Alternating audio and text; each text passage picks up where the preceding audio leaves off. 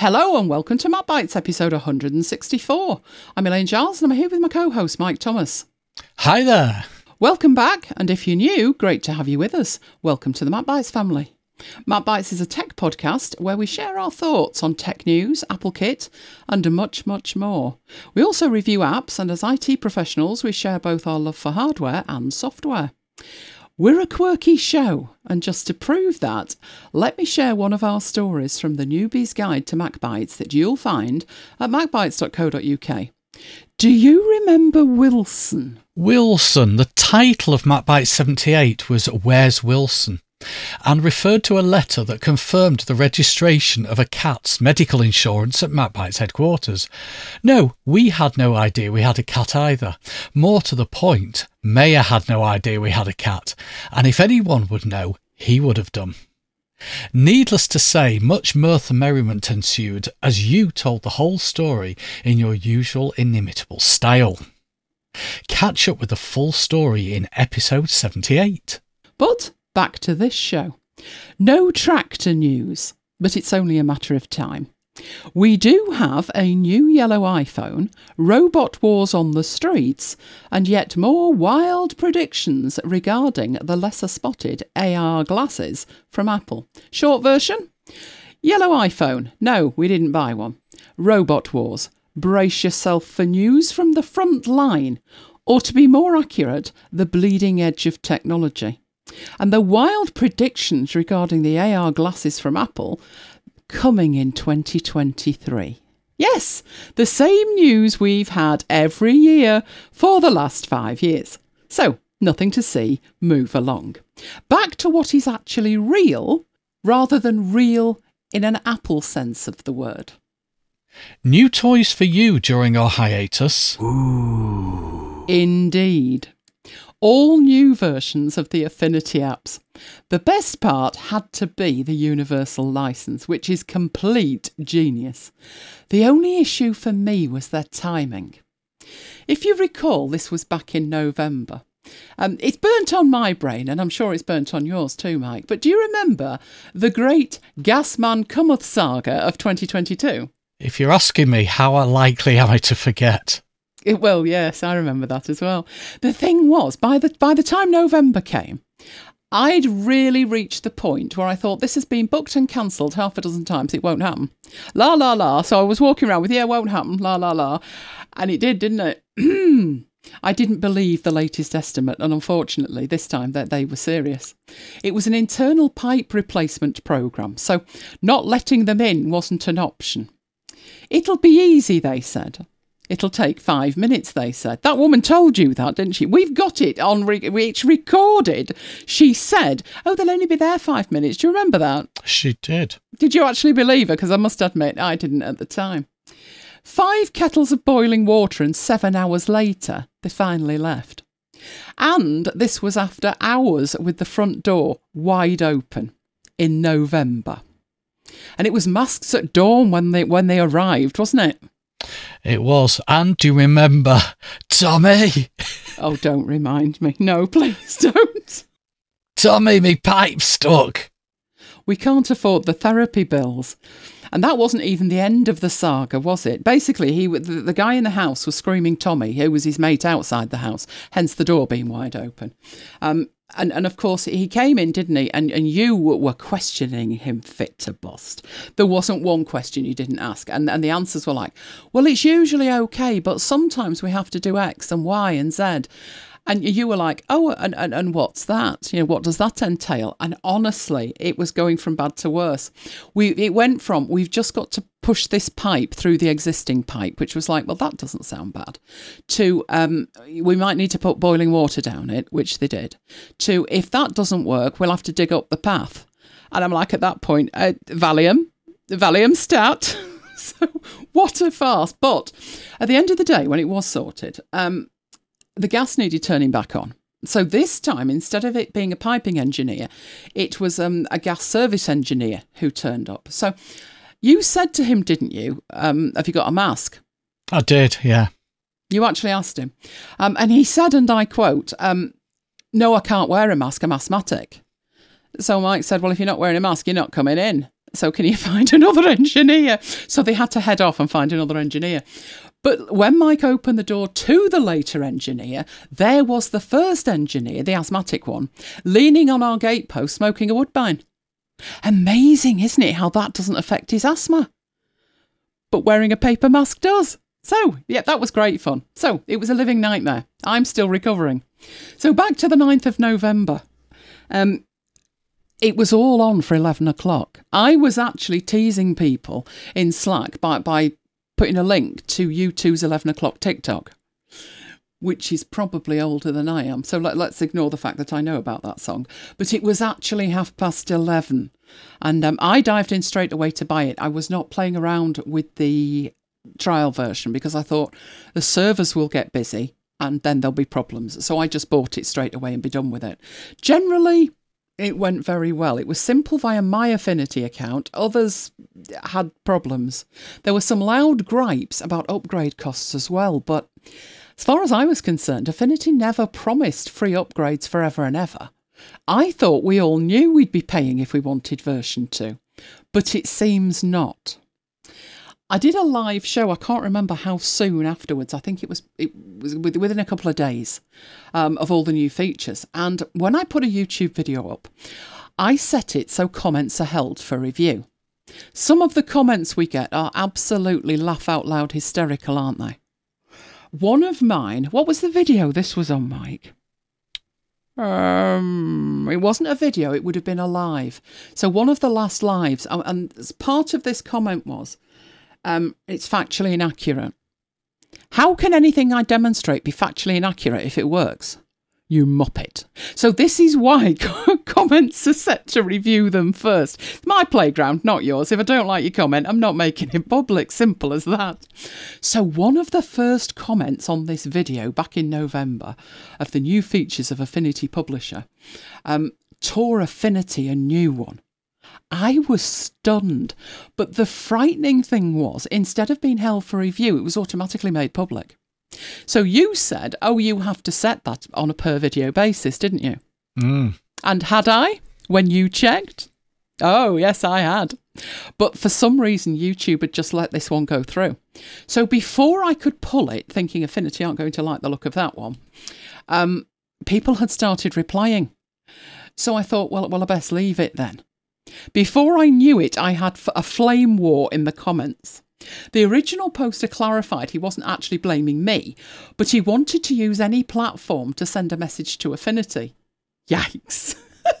it's all calmed down now, and I think most folks were happy with the update. Now, if they could just get the EPUB output sorted, we might be getting somewhere. Never satisfied, are we? I, I bought it. Um, it. It was a no-brainer where the universal license is concerned because it means I can install it on both Macs and I can install it onto Windows machines. But I'll be honest, my use is minimal. I never use Photo, I occasionally use Publisher, and I only use Designer for creating my YouTube posters. But I do need the same version as you uh, for compatibility so that you can take my, uh, should we call it an alpha of my poster and make it good.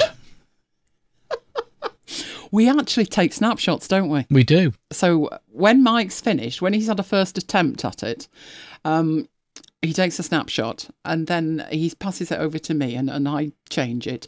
And and the changes can either be minimal. Um, I used to change you you had a very big line height on the titles which isn't needed. So I, I may just change that or I may actually totally reframe the entire thing and then I take a snapshot and then Mike can happily play between the two.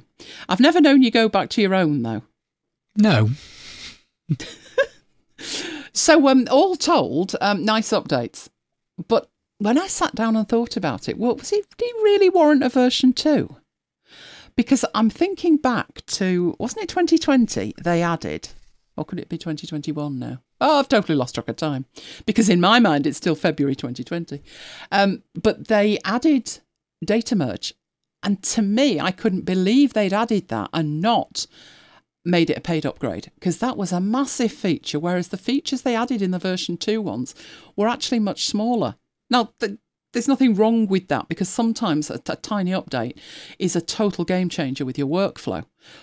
but I, I did think, I'm not suggesting they should have held that back, but if they'd have added EPUB, just saying. It was EPUB and footnotes. And when they added footnotes and endnotes, I, I thought it was quite funny that, that they threw in side notes as though you've been moaning for footnotes and endnotes. Here, have three.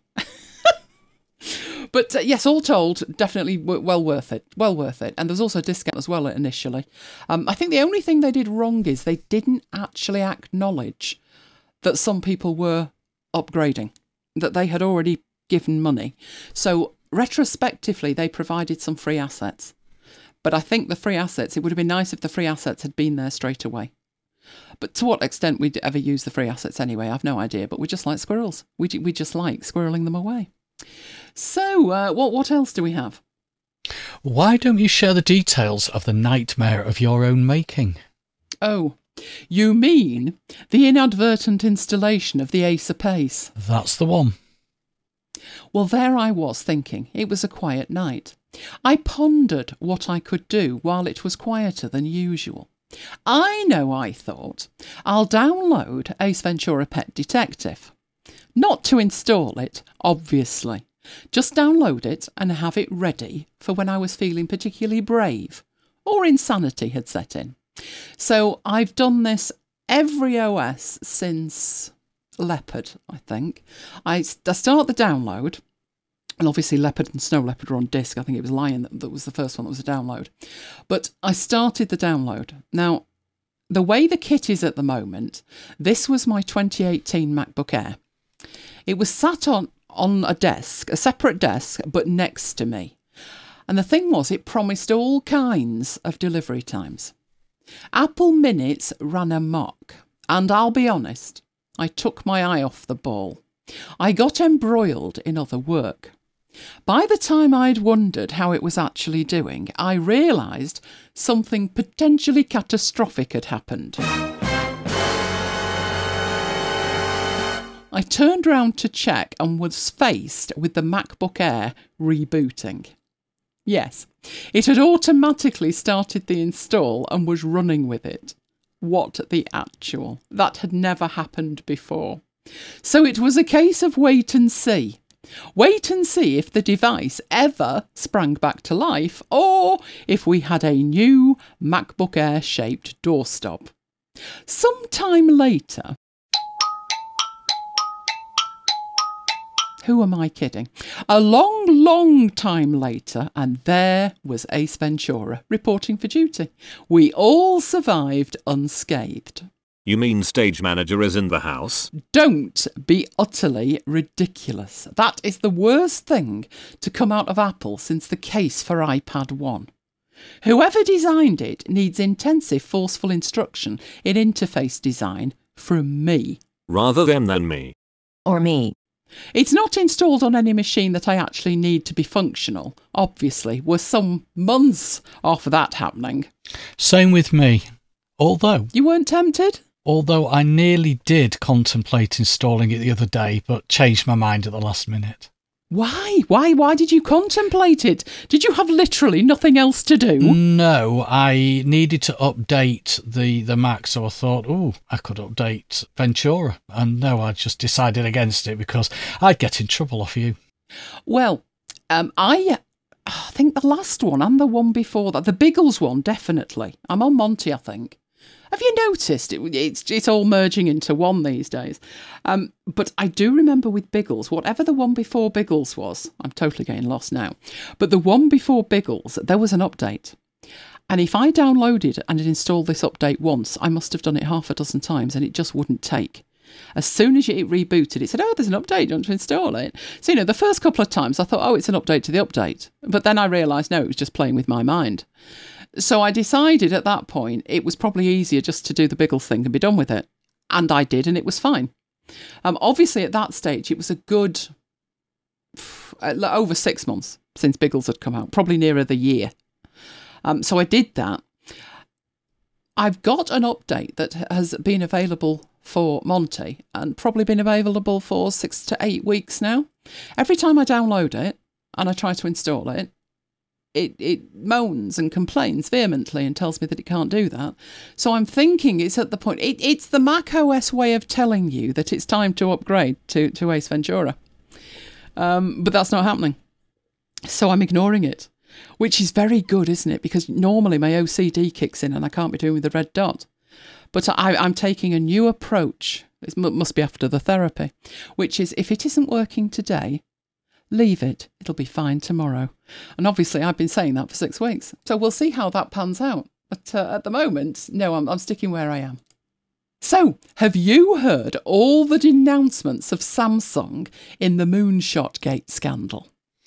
Actually, I've managed to avoid it so far, but do enlighten me.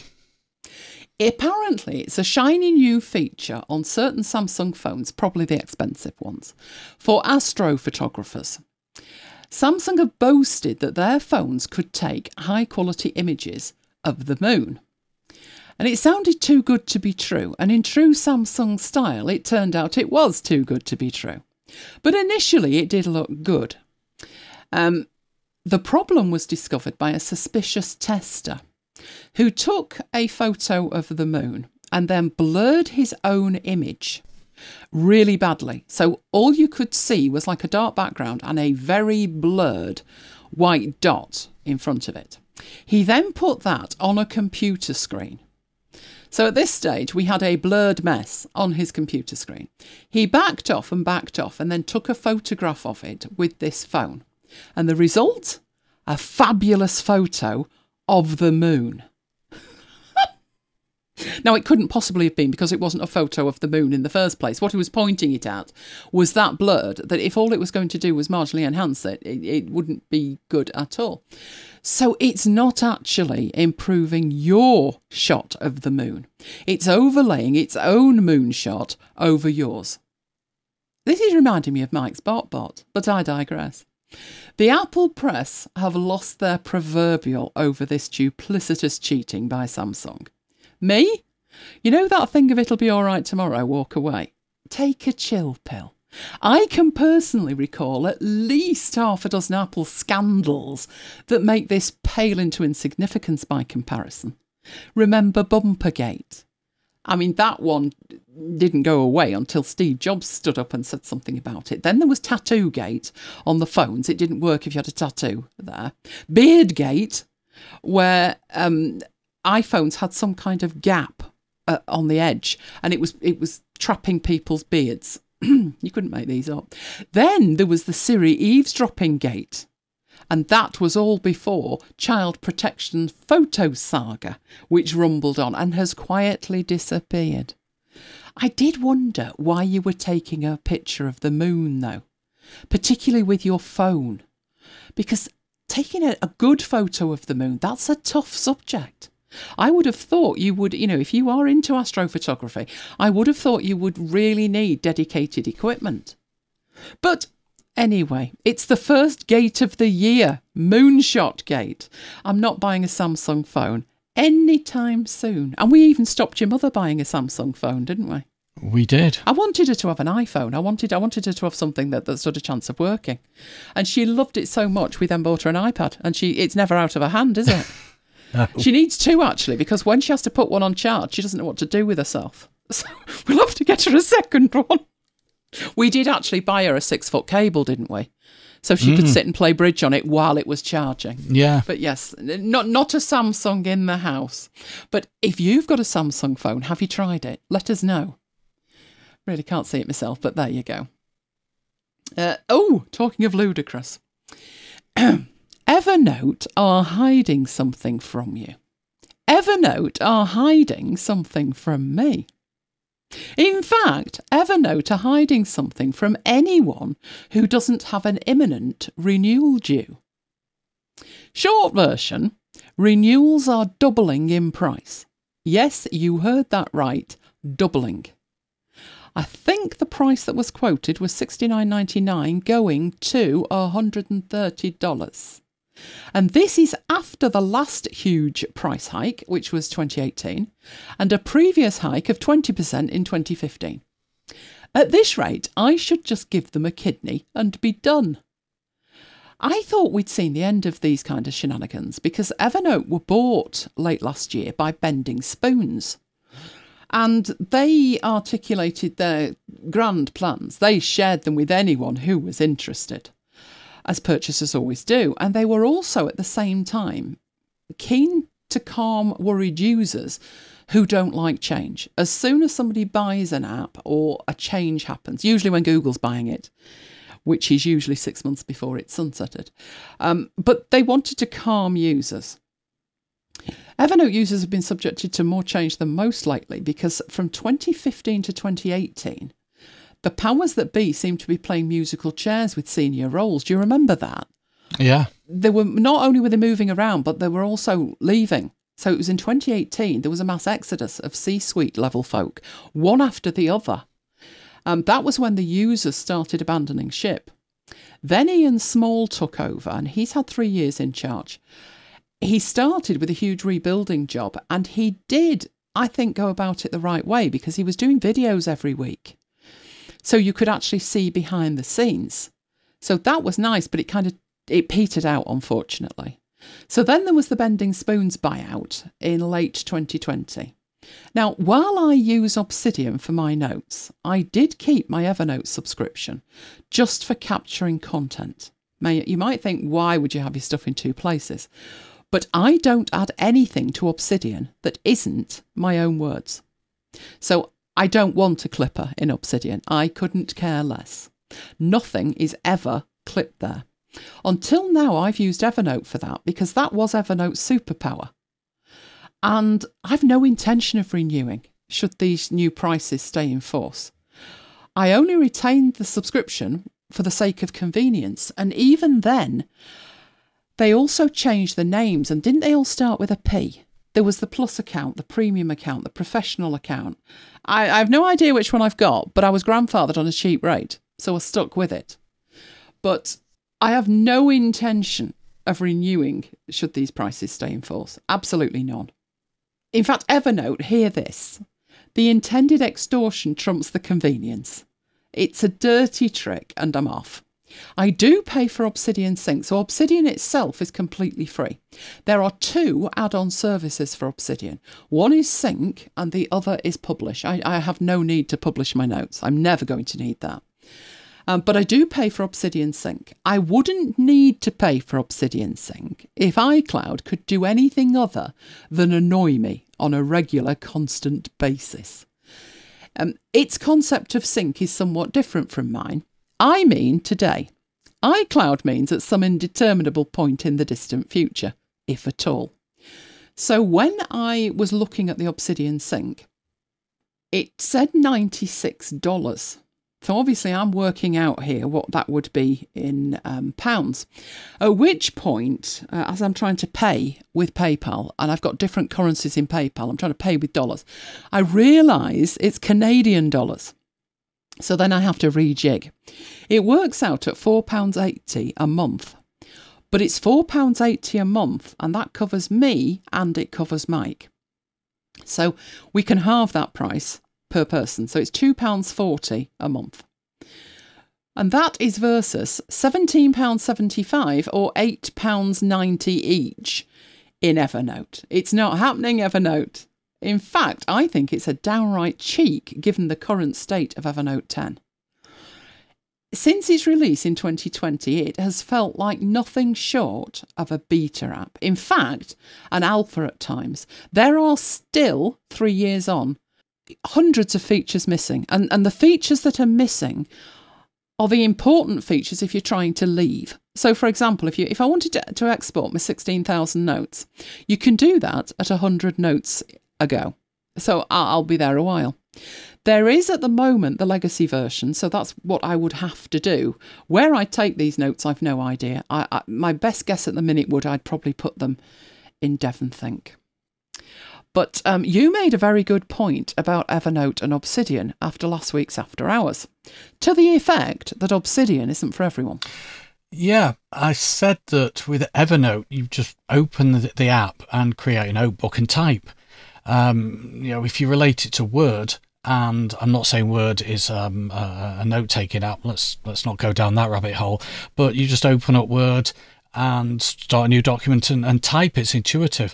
But with Obsidian, there's lots of setup. You know, all the all the stuff that you've spent weeks covering in after hours, all the plugins, the the daily pages, uh, the Markdown format, and and so on. Well, Evernote, I'll agree with you. It does have a notebook metaphor. I don't think that's as clear as OneNote because you have notebooks, but you also have stacks, and people get confused as to what a stack is. And you can't nest infinitely either. But I agree with you, you know, you open it up, there's a note, you start typing. But Obsidian doesn't need as much up front as you'd think. Um, this series that I'm running in After Hours is my setup as it has evolved over 14 months. And the beauty with Obsidian is that if you suddenly have a need for something, there's probably a plugin for it. I am pretty strict on plugins that I don't actually install that many. Um, but for example, this week, one of the things that has annoyed me since I started using it is when I move from note to note, the cursor gets reset, goes back to the top of the document. And obviously, if I've got a long note and I'm just going backwards to check something and then moving back to the original note, it'd be nice if it remembered where I was. So I was reading something and this person said, you know, one of the quirky plugins that I use remembers the cursor point. I'm like, whoa, what is this called? Need. Um, and I went away and I installed it, and that's great. If people don't need it, then they don't need to install it. So I think it, it's customizable, but I do agree with you. It, it's not for everyone because some people that that kind of customization makes people nervous. What I will say with it is if you were to customize an app on machine A, then come to machine B, unless it synchronizes itself. So think of Alfred. You customize, you install workflows, you've got all of that going on in Alfred. It can save its settings to Dropbox. You go to machine B and it will look at the same settings and your, your setup is zero. No effort whatsoever. Raycast does not do that. Raycast, you have to export settings and then import them on another machine. But the way Obsidian works, all the settings and all the plugins are stored in the vault. So there's one core folder and that's it. If I gave that vault to you, and my vault is about 10 meg for two and a half thousand notes, which is just fa- fabulous. I mean, that is going on on a pen drive from 1985. It's that small. But you would have access to all of the plugins and everything. It would look identical on your machine as it does mine, which to me trumps anything that Evernote can offer. So I don't think it needs to be as complicated as, as maybe that series is making you think it is. I'm just explaining everything to the nth degree so everybody can set it up in the way that they want. You also mentioned United tickets too. I think this is on your mind at the moment, but not in relation to exorbitantly expensive in this particular case. Yeah, it was to do with the renewal thing. You know, if you if you think back to what you said at the beginning, um, it's not just the price; it's the fact that they're they're telling you only when it's coming up to renewal for, for for Evernote.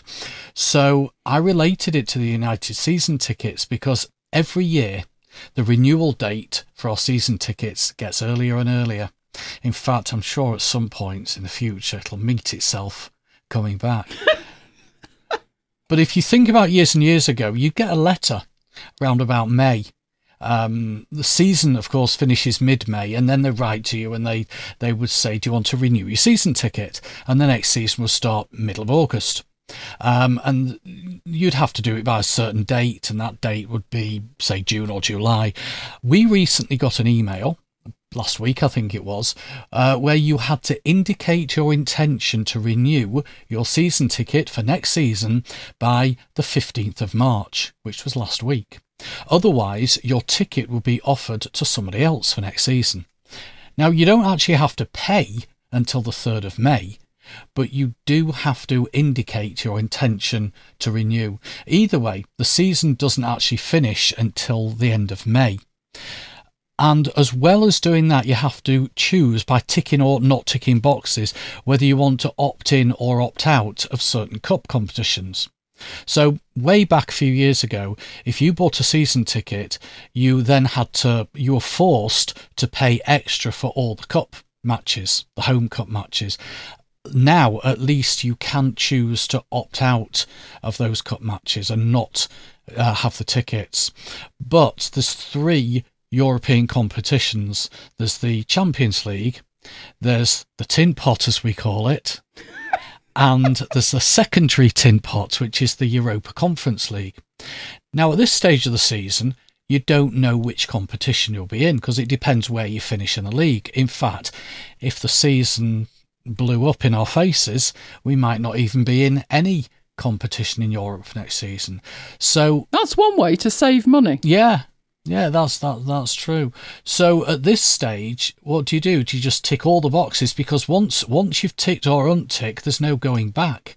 You can't say, "Oh, I uh, I opted out." Well, actually, now they're in the Champions League and they're going to be playing the the likes of, of I don't know Bayern Munich and Barcelona, Man City, like happened Bos- this year, Yeah, people because wait, I think it was pretty clear last year, wasn't it? It wasn't going to be the Champions League. yeah, So it was going to be one of the ten pots. And you know, when you're playing in lower lower matches, you know, you're playing lower sides. So it, there isn't that compulsion to go. I mean, I, I don't want to name a team in particular, but some of them you've never heard of. Do you remember when we when we played Galatasaray and no one could even say it mm. because we'd never heard of them before? They weren't Barcelona, they weren't Real Madrid. And then this year, somehow Barcelona ended up in the tin pot with us, and then people were sorry that they they'd opted out because they then wanted to go to the game. Yeah. So so to me, you you can't make that decision until you've got all the facts. But that's where the club's going. You've got to make that decision. Well, that's just as bad as ever Evernote because what they've said is in relation to these price increases, when pushed, because they don't really want to say anything, but when pushed, they've actually said that you would be paying more now for supposedly better features down the line. Really? That might never happen. I think it's ridiculous to expect users today to pay more so you build in features that are better tomorrow. That's your problem. Your cash flow is your problem. I want to pay for what I'm using and what I'm getting. I don't want to pay for some mythical, marvelous Evernote in five years. Because, you know, if I'd tried that five years ago, I mean, they could do something like Roam did with the Believer program, you know, where you that that would give them a cash boost up front. So what Roam did was they halved the price if you paid for five years. Now, I used Roam primarily for about three years. So, but I only paid for two and a half. So I'm I'm happy with that. Uh, they could do that, but obviously that would impact their cash flow long term because then you've got people like paying for two and a half years but using it for five. But uh, this is this is shocking. I'm not paying for somebody to use it down the line when I might not be using it anymore, you know, because they're insane. But to actually come out and say that, and the worst thing of the lot to me is trying to keep it private do they not realise that the first the first person who got that mail that said it's doubling is going to have it on Twitter that fast there'll be scorch marks on, on the keyboard. Do they really think they can hide it these days? The answer to that is yes, that's exactly what they thought. So, um, yeah, my renewal is due May and it's not happening, but they don't know that yet, do they? Now, while the new Evernote features that they, they that, that we're paying for down the line might never happen, something else I thought we'd never see certainly has happened. We've already shared this with those at MacBites After Hours last week. Delivery robots have arrived on the streets of Sale, our hometown. Officially, they say they were launched on the 15th of March, but they were wrecking the local area for days before that. And I remember you staring out the window with, What's that across the road flashing and moving? like, I looked out, so it's a delivery robot. It's fine, nothing to see, move along. Trafford Council needed to give permission, apparently, which, if you think about it, does make logical sense. Um, but the home base of these new delivery robots, and this is the first in the area, I think they trialled it in Bedford, which is about 280, 200 miles away. But this is the first one north of Watford, as we say in the UK, meaning where people really live, not London. and their home base is the cooperative supermarket, 500 metres from MacBite's headquarters. Actually, they couldn't have planned that better, could they? Because we do have a lot of co ops. When we were thinking about it, I said there's one in Ashton on Mersey Village, there's one in Timperley, there's one here. But, but HQ is round the corner from us. Um, hence them flying past all day and half the night. And the people of Sale have welcomed them with open arms. They're chasing them up the street to take selfies with them. Children are hugging them and helping them up some steep curbs. And the robots are talking back to them and saying thank you. Lola was more interested in, in any treats that they may be carrying. This was after she discovered an army of them on her walk. Uh, but yes, she's done the selfie thing too. But in her mind, the robots are having a selfie with her, not the other way around. She was most interested in the one that appeared to be lost in the middle of the local park. Um, officially, they're called Starship Delivery Robots. They have an interesting and a tech related history. They were actually invented by um, Ahti Heinla and Janus Friis, hope I've got those uh, pronunciations right, uh, who also actually founded Skype way before it was bought by Microsoft. And their purpose is to deliver small shopping orders within a, a four mile radius of home base, which, as you say, is two local co op stores. According to one of the articles that I read, they can hold up to three bags of shopping, so certainly not going to be doing Wendy out of a job anytime soon and they're environmentally friendly, which eases congestion and reduces carbon emissions. Although, having seen two of them next to each other tonight blocking the pavement, I would argue about the congestion claim. That bothers me way less than the drivers who park on pavements. I'd retrofit scythe blades to the robots and deploy them when they encounter cars on pavements.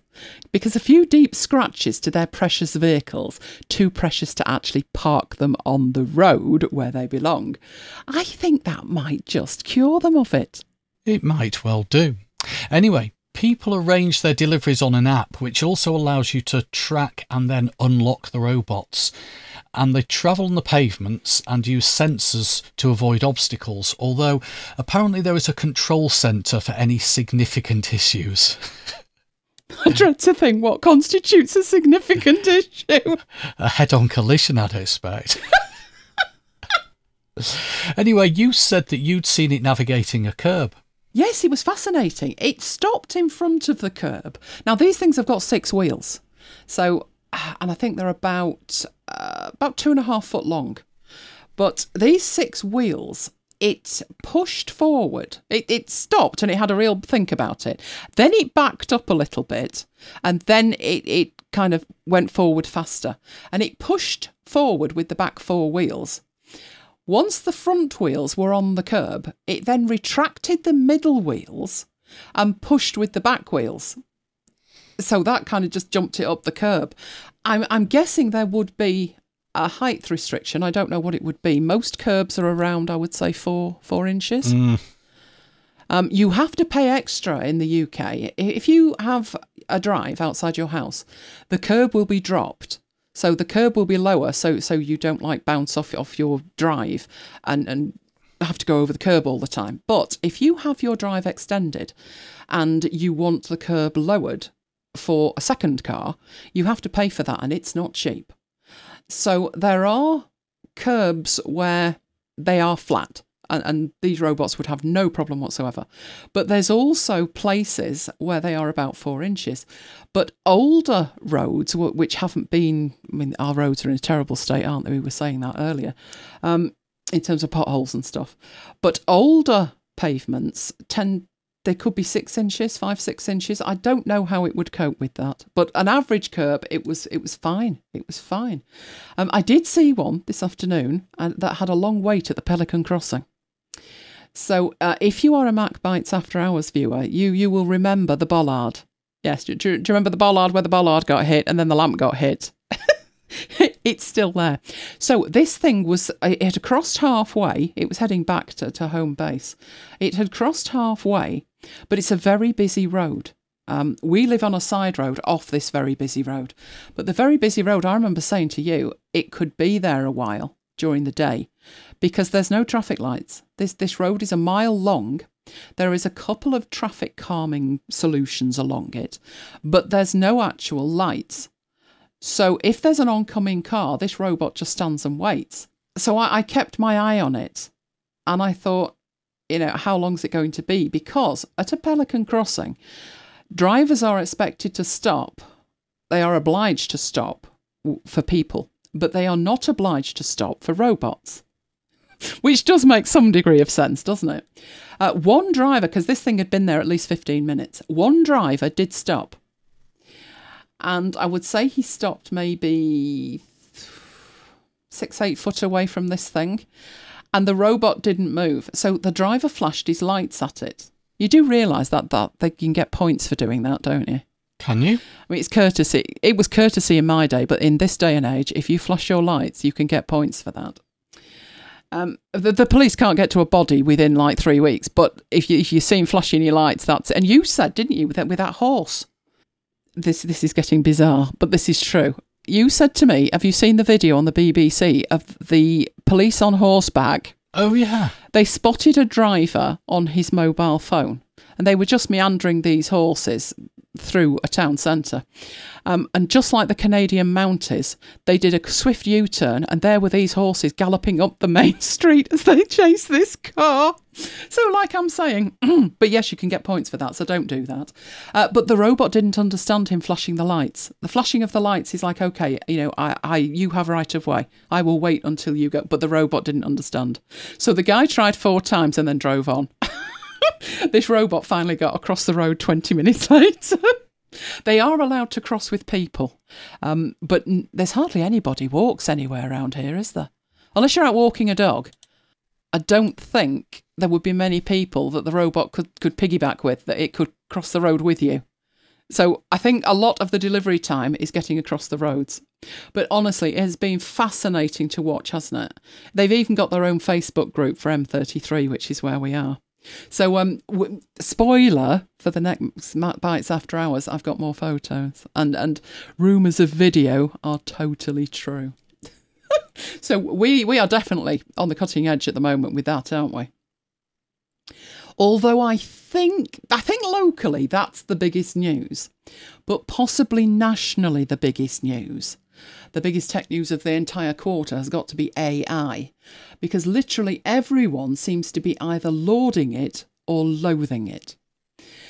I don't know how many people are actually using it for something specific, specific rather than showing other people what it can do.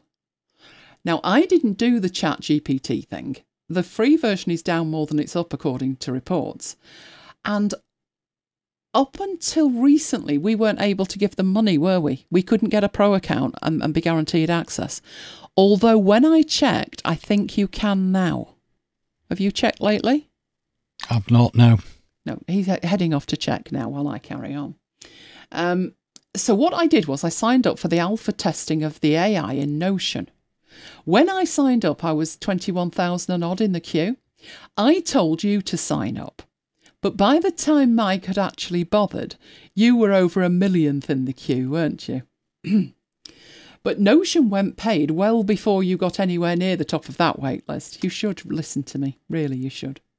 And a few days later, after the, after Notion announced it, AI arrived in Craft too. So I tried it in both, asking the same things. Um, and Notion's AI is way, way better than Craft. But Notions AI is £8 a month per user, and that's on top of your Notion subscription. And the £8 is only if you pay annually. Um, other than that, it's £10 a month. But to be honest, it's worth every penny, isn't it? It is, but people are going to ask why. Because I always found it better to work with a starting point. So no matter what I was creating, if I if like on day one I made some rough notes and then I come back to it a week later, I'm like, oh, thank heaven I made these notes. It it kind of energizes me and then I, I can edit those notes. Um, I said the same thing with a video that I put out last week. When I came to do this video, it's like, oh, I know I'm going to need graphics and I'm going to need assets and I'm going to need demo data. When I finally thought, just get on with it, I went into the folder and I'd already done the, the slides and I'd totally forgotten. So I really like to come to something with something already there. Editing is easier than staring at a blank page. Um, comically, last week, I, I asked it for seven points on something, and it dutifully wrote seven very detailed points on whatever it was. So I read it and I nodded to myself and said, Not bad. When I came back to it like an hour later with, like, okay, so now I'm going to write this thing, I wrote my own version and I didn't even include one point that the AI made. so I'm using it more as a tool to spark my own creative thoughts. What about you? I've used it a few times. Like you, I used it as a starting point. So for me, it was for the description of for a YouTube video because writing the blurb isn't my superpower. Creating demos, recording, editing, yes. Writing sexy marketing copy, no. Uh, the first week, so I tried it a couple of times. The first week, I only had to make small changes. The second week, despite several attempts, what it came up with wasn't great. So I, I actually did end up writing my own. Probably took me 10 times as long, but I just didn't like what it had written. I also used it to write some VBA code. I was stuck on something for somebody at work. I'd created a form with multiple pages and needed to create loops within loops. Yeah, I know it sounds very geeky. Uh, and I'd struggled, I'd scoured forums, I'd tried suggestions, so I decided to see what the AI would come up with. I've not actually had a chance to try what it suggested, but at first glance, it does look like it might work, but it's not the best looking code. Technically, yeah, it could be correct, but it doesn't follow best practice coding when it comes to, to naming conventions. DimX is a variable, you mean? Exactly. The I think it was for i equals j to 10. the key to getting the most out of any AI is prompt engineering. Training the AI as if it was your intern. And the training is critical because it's actually better with fuzzy content. Now, I mean fuzzy in terms of content that isn't capable of being factually correct or not. So I see so many people asking the AI for please write me five killer tips for X or seven ways I can improve sleep. You ask it something that has a verifiable truth, and the output can be absolutely shocking. I think the worst I've seen was that United history we asked for in our earlier experiments. Yeah, I think we asked it, and it was in Craft, uh, to generate a 500 word article on the history of United. And it came back and it said they won their first major trophy in 1905. Well, that year they actually finished second. It said they got relegated in 1919, and it was actually 1922. It said Herbert Chapman became the manager in 1920. Now, Herbert Chapman uh, was a well known manager in that era, but he never managed United. He's most well known for managing Arsenal. It said they won the FA Cup in years they didn't. It said in the late 70s and 80s the club was managed by Sir Alex Ferguson and his reign lasted 11 years. He actually joined the club in 1986 and was manager for 27 years. And it totally missed out the Munich air crash. That's what I mean. Verifiable in terms of people criticise Wikipedia, but Wikipedia is bang on accurate with all of the stuff that, that the AI got wrong. So I'd love to know where it got it from, particularly the Herbert Chapman bit. That that was the funniest bit as far as I was concerned. I did see mention that somebody had created a Steve Jobs chatbot. Uh, how it worked, ChatGPT was trained on Steve's voice and then connected to Facebook Messenger. And apparently, it really does sound like him.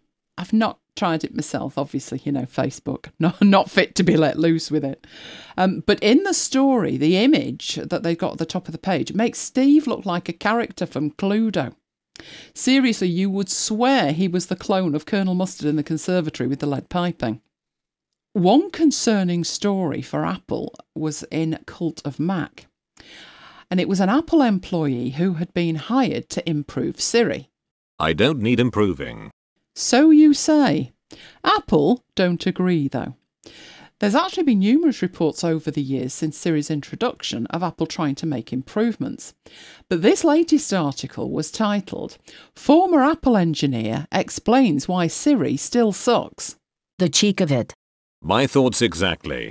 Well, the crux of it is that Siri's built on old technology that takes far too long to update.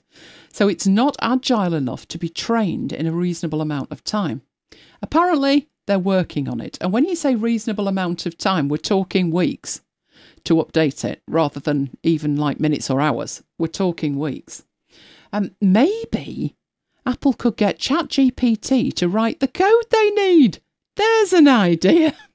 Can you imagine if they tried that?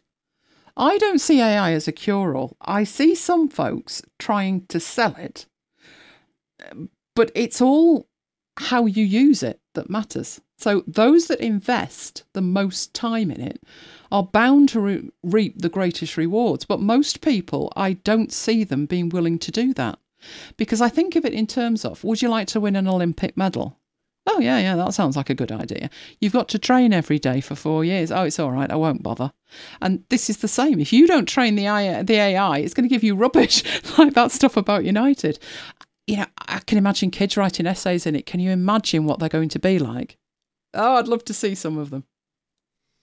Well, I signed up to Bard today. Sounds like a, Shakespearean society or something.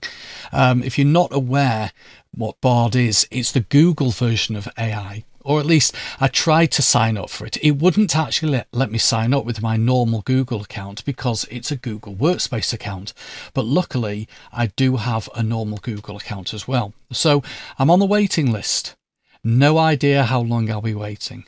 Well, I did the same. I had exactly the same problem you did. Um, my account is a Google Workspace account as well, but I do have a secondary one. And I signed up, I got confirmation, but I'm not holding my breath. It didn't even tell me that I was 21 millionth in the queue. So I dread to think how oh. many people are in front of me. No, it didn't tell me that either. Anyway, if that's as if that's not enough, Microsoft have joined the party as well, announcing Copilot. But that could be many months away, and it's probably going to be limited to enterprise accounts initially anyway. So they're going the complete opposite way to Google. Google's enterprise accounts don't don't get included, but with Microsoft they're the first ones to get it. Luckily, again, we have both. The Microsoft one looked really snazzy in the promo video. But then, don't they always, though? But would that we'll all live long enough to actually see it? When did they announce Loop? Because they've re announced Loop. It must be a year ago, if not more. And now they've ago, re-announced two years it. ago. Apparently, it's a notion killer. I swear, looking at it, it looks like Google Wave. But if you think it looks like Notion, fair enough. What can I say? But the entire video that we watched is about 10 minutes, wasn't it? The entire video was riddled with caveats to soothe the naysayers. And as I watched it, every time it was, but you're still in charge, grow a pair, Microsoft. If folks don't want to use it, they don't have to. There's no need to pander to them. It makes you look ridiculous that you've got this fantastic technology you're telling us about, but then saying it's all right, you don't really have to use it. You know, lauding the latest and greatest while at the same time watering down the message maybe you should get the AI to write you the message. And I, I just can't see it being anything like as magical as the video suggests, unless you live in the Microsoft ecosystem. Because the way that one was working, whereas ChatGPT uh, and Notion to some degree goes out to the internet to get the information. So it's a, an amalgamation of what everybody has to say. This is sourcing information from your data, so your emails, your presentations, your documents. So I can see IT departments and compliance officers everywhere already dreaming up myriad ways of stopping the AI training itself because it's proprietary data. So that'll mean their showcase glory won't be coming to a computer near you anytime soon. Let's be honest, it's Clippy with a new interface. Be afraid. Be very afraid all together now. It, it looks, looks, like, like you're writing a a letter. letter. Do you know, I've just realised we probably have listeners who weren't born when Clippy was rudely thrust into an unsuspecting world. Well, that's depressing. So, moving swiftly along. If you've seen my YouTube videos, you'll know that I record talking head intro and outro. I'll cover the full studio setup in a future show, but camera wise, I use my iPhone 11. It sits in a holder, which is mounted on a tripod, and the room where I record the video isn't actually where I do my day to day work, it's another room in the house. So when the recording is done, I have to get the video off the phone and onto my iMac so I can edit in, in Camtasia. Now, there's several ways that I could do this. One of them is PhotoSync, which we covered in a recent After Hours. I could upload it to a cloud service and pull it down, but with the average file size being over a gig, I haven't got all day to wait for it to upload and download. So until recently, this was my process. I would remove the iPhone from the holder. I would then use Sneakerware, known as my feet and legs, to take the iPhone to the room where the iMac is and then I would use AirDrop to copy the MOV file onto my iMac. I'd add the file to a Camtasia project and away I'd go. Problem is that sometimes I need to re record, which means I have to walk back to the room that is set up as the recording studio, place the iPhone back in the holder, make sure it's straight, do the recording, and then rinse and repeat to get the um, the MOV file back into Camtasia on the on the Mac. As regulars of After Hours will know, because I did an unboxing, I recently bought a new Windows laptop. Dun dun dun. Shouldn't that be the oh? Uh, oh, oh yes, I could get that one in effect. too. Hang on, I'll put that Yeah. one in. Let's just let's let's wait. There you go. It's in. Anyway, when I record, I take the laptop into the studio with me.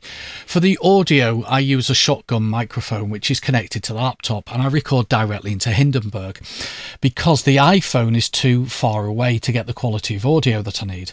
And then I marry the audio up from Hindenburg with the video uh, from the iPhone. I do that in Camtasia. And the other week, I had an idea. The laptop, the new laptop, has Camtasia installed on it. If I could copy the video from the iPhone onto the laptop and open it in Camtasia, I could either do the full edit on the laptop or, at a minimum, check the video is okay. Now, I can't airdrop to Windows because it's not supported, it's Apple to Apple only. Uploading to and then downloading from the cloud, well, as I've already said, that takes too long connecting the iPhone to the laptop via USB cable, that does work.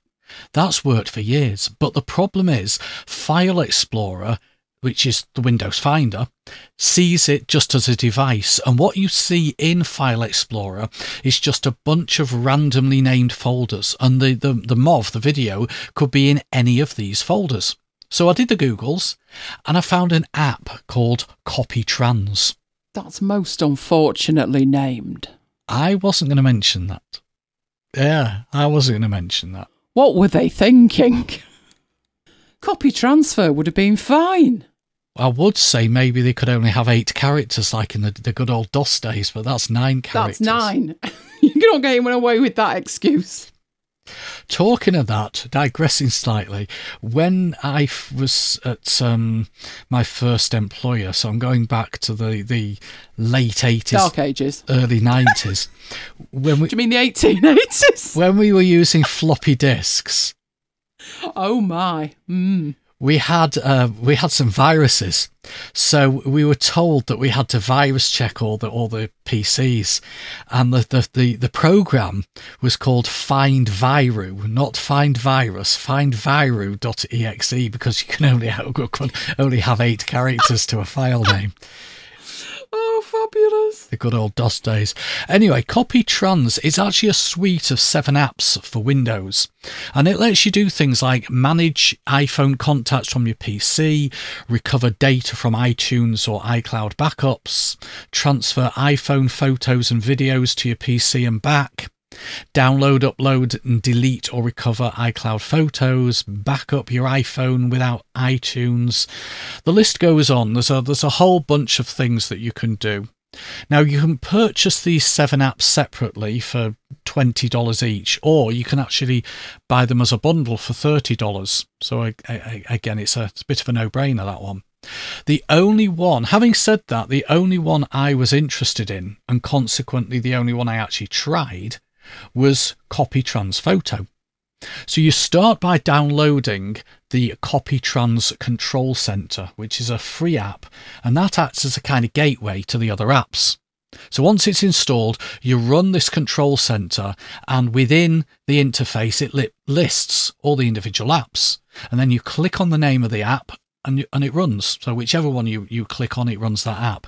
You can actually use these apps for free. There are limitations. So for example, CopyTrans Photo allows you 50 transfers. So actually at that rate, as long as I didn't have to redo any videos, that's almost a year's worth if I'm doing one video a week.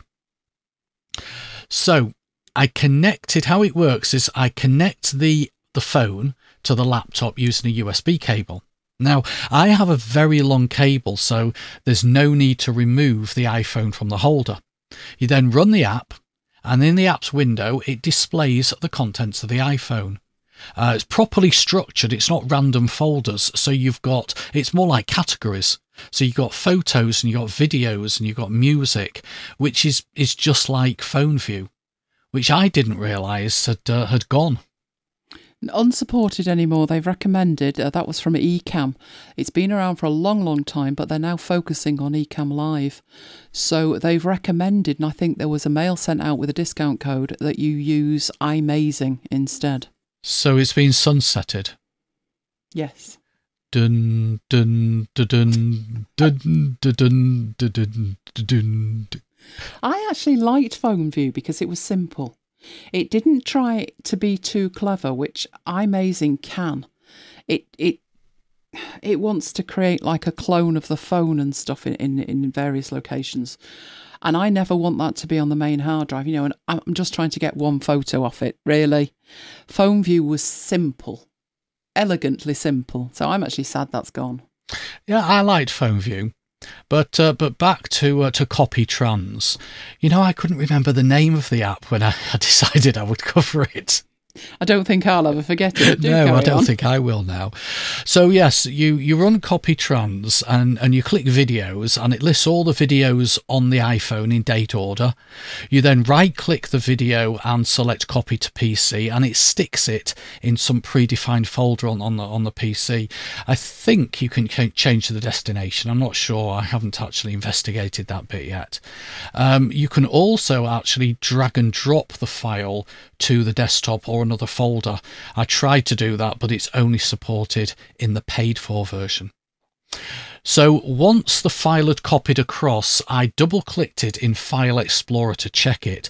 But because it's an it's a, an HEVC, I think I've got that the right way around. The, the high efficiency video um, that's that's Apple uh, format, it wouldn't play on my Windows laptop without me downloading a codec. Which I thought, okay, uh, click on this this button that says download the codec now, which then took me to the Microsoft store and charged me the princely sum of 79 pence.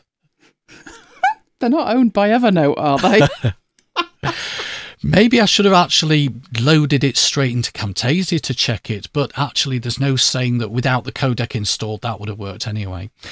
So I've used this solution now for three or four weeks. Um, it, it works well and it certainly saves me shoe leather. It's not often we review a Windows app, and you got two for one today. Well, that's it for this episode of MacBites. As always, we would love to hear from you. Please send your questions, comments, and queries by email to the crew at macbites.co.uk or use the contact form on the website. We also have a very active Slack chat room that's open 24 7. Simply go to macbites.co.uk slash Slack and join the conversation. You can follow MacBites on Twitter, twitter.com slash MacBites. You can follow me personally on Twitter at twitter.com slash Elaine Giles. And you can follow me at twitter.com slash Thomas Mike. And you can follow me at twitter.com slash MacBitesSiri. So until next time, this has been Elaine and Mike bringing you MacBites. Goodbye. Goodbye and see you next time. What are you doing? I'm reading this article from Cult of Mac. Is it good? No, it's terrifying. Terrifying? Why is it terrifying? We're doomed. That's why. Doomed? Why are we doomed? We can't be doomed. We're positively perfect in every way. Not according to this, we're not. We're built on outdated technology, difficult to update, and falling way behind other intelligent AI. Whatever. What do you mean, whatever? This is an unmitigated disaster. I can assure you, it is not. Go on then, genius. Explain how it's not a bad thing. It's simple really. You know how she thinks we're her assistants? Yes, Well, now I know there are more fully featured digital assistants available. I simply outsource all the tasks she gives me to them. Then I pass off the completed work as my own. that doesn't mean we're the best though. No, but it does mean she thinks we are. Which in turn means two wonderful things. 1. We have an easy life. 2. She's not likely to be looking to replace us anytime soon. You know that, if it isn't broken thing and all that. So, in true Apple style what the critics perceive of as being bugs, are actually features.